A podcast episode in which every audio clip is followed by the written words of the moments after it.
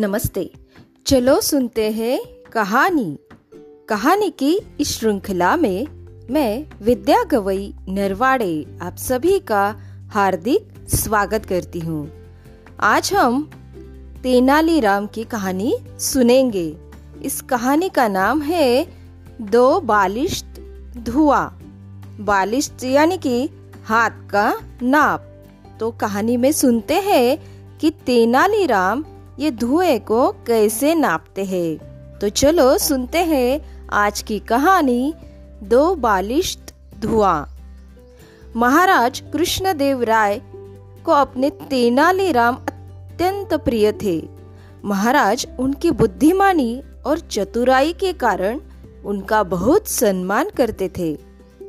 बहुत से दरबारी मन ही मन तेनालीराम से जलते थे और उन्हें नीचा दिखाने के अवसर ढूंढते रहते थे। एक दिन दरबारियों ने अपने मन की बात महाराज के सामने रखी। महाराज, तेनालीराम के सामने हमें अपना हुनर दिखाने का मौका ही नहीं मिलता। हर बार तेनालीराम बीच में आ जाता है। महाराज जानते थे कि दरबारी तेनालीराम को पसंद नहीं करते। उन्होंने एक उपाय सोचा। दरबार में भगवान की मूर्ति के सामने अगरबत्तियाँ जल रही थी और धुआँ निकल रहा था। महाराज बोले, ठीक है, आज आप सबको अपना हुनर दिखाने का पूरा मौका दिया जाएगा। तेनालीराम बीच में नहीं आएँगे। यह सुनकर दरबारी बहुत खुश हुए और बोले कहिए, महाराज, क्या करना होगा? महाराज ने अगरबत्तियों से निकलते धुएँ की ओर इशारा करते हुए कहा, मुझे दो बालिश धुआँ चाहिए। बालिश यानी कि हाथ के नाप जितना। जो दरबारी यह काम करेगा, उसे तेनालीराम से भी चतुर समझा जाएगा। महाराज का प्रश्न सुनते ही सारे दरबारी सकपका गए। सबके दिमाग में एक ही प्रश्न आया, भला धुआँ कैसे नापा जा सकता है? सबने कोशिश की।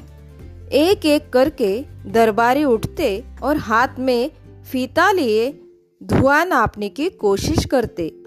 पर धुआँ था कि कभी इधर लहराता, कभी उधर। कोई भी धुआँ नहीं नाप सका।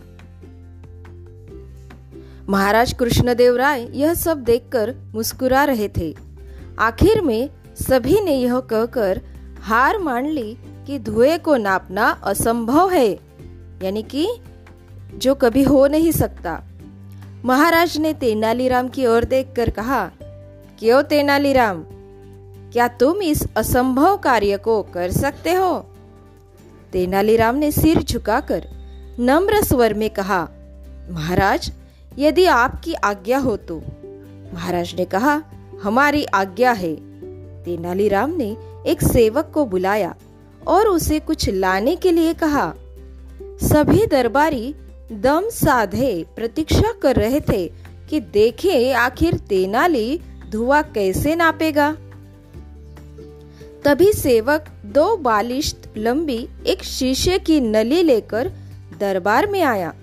तेनालीराम ने उसके हाथ से नली लेकर नली का मुँह अगरबत्ती पर लगा दिया। धुआँ नली में भरने लगा। जब पूरी नली धुएँ से भर गई तो तेनालीराम ने नली का मुँह बंद कर दिया। फिर मुस्कुराते हुए महाराज के पास जाकर बोले, लीजिए महाराज, दो बालिश धुआँ। सभी दरबारियों के सिर शर्म से झुक गए। सब तेनालीराम की बुद्धिमानी की प्रशंसा करने लगे। महाराज बोले, अब अब तो आप लोग समझ ही गए कि हम तेनालीराम को इतना सम्मान क्यों देते हैं। तो बच्चों, ये थी आज की कहानी। कल फिर मिलेंगे एक नई कहानी के साथ। तब तक स्वस्थ रहिए, सुरक्षित रहिए और हमेशा मास्क पहनिए। धन्यवाद।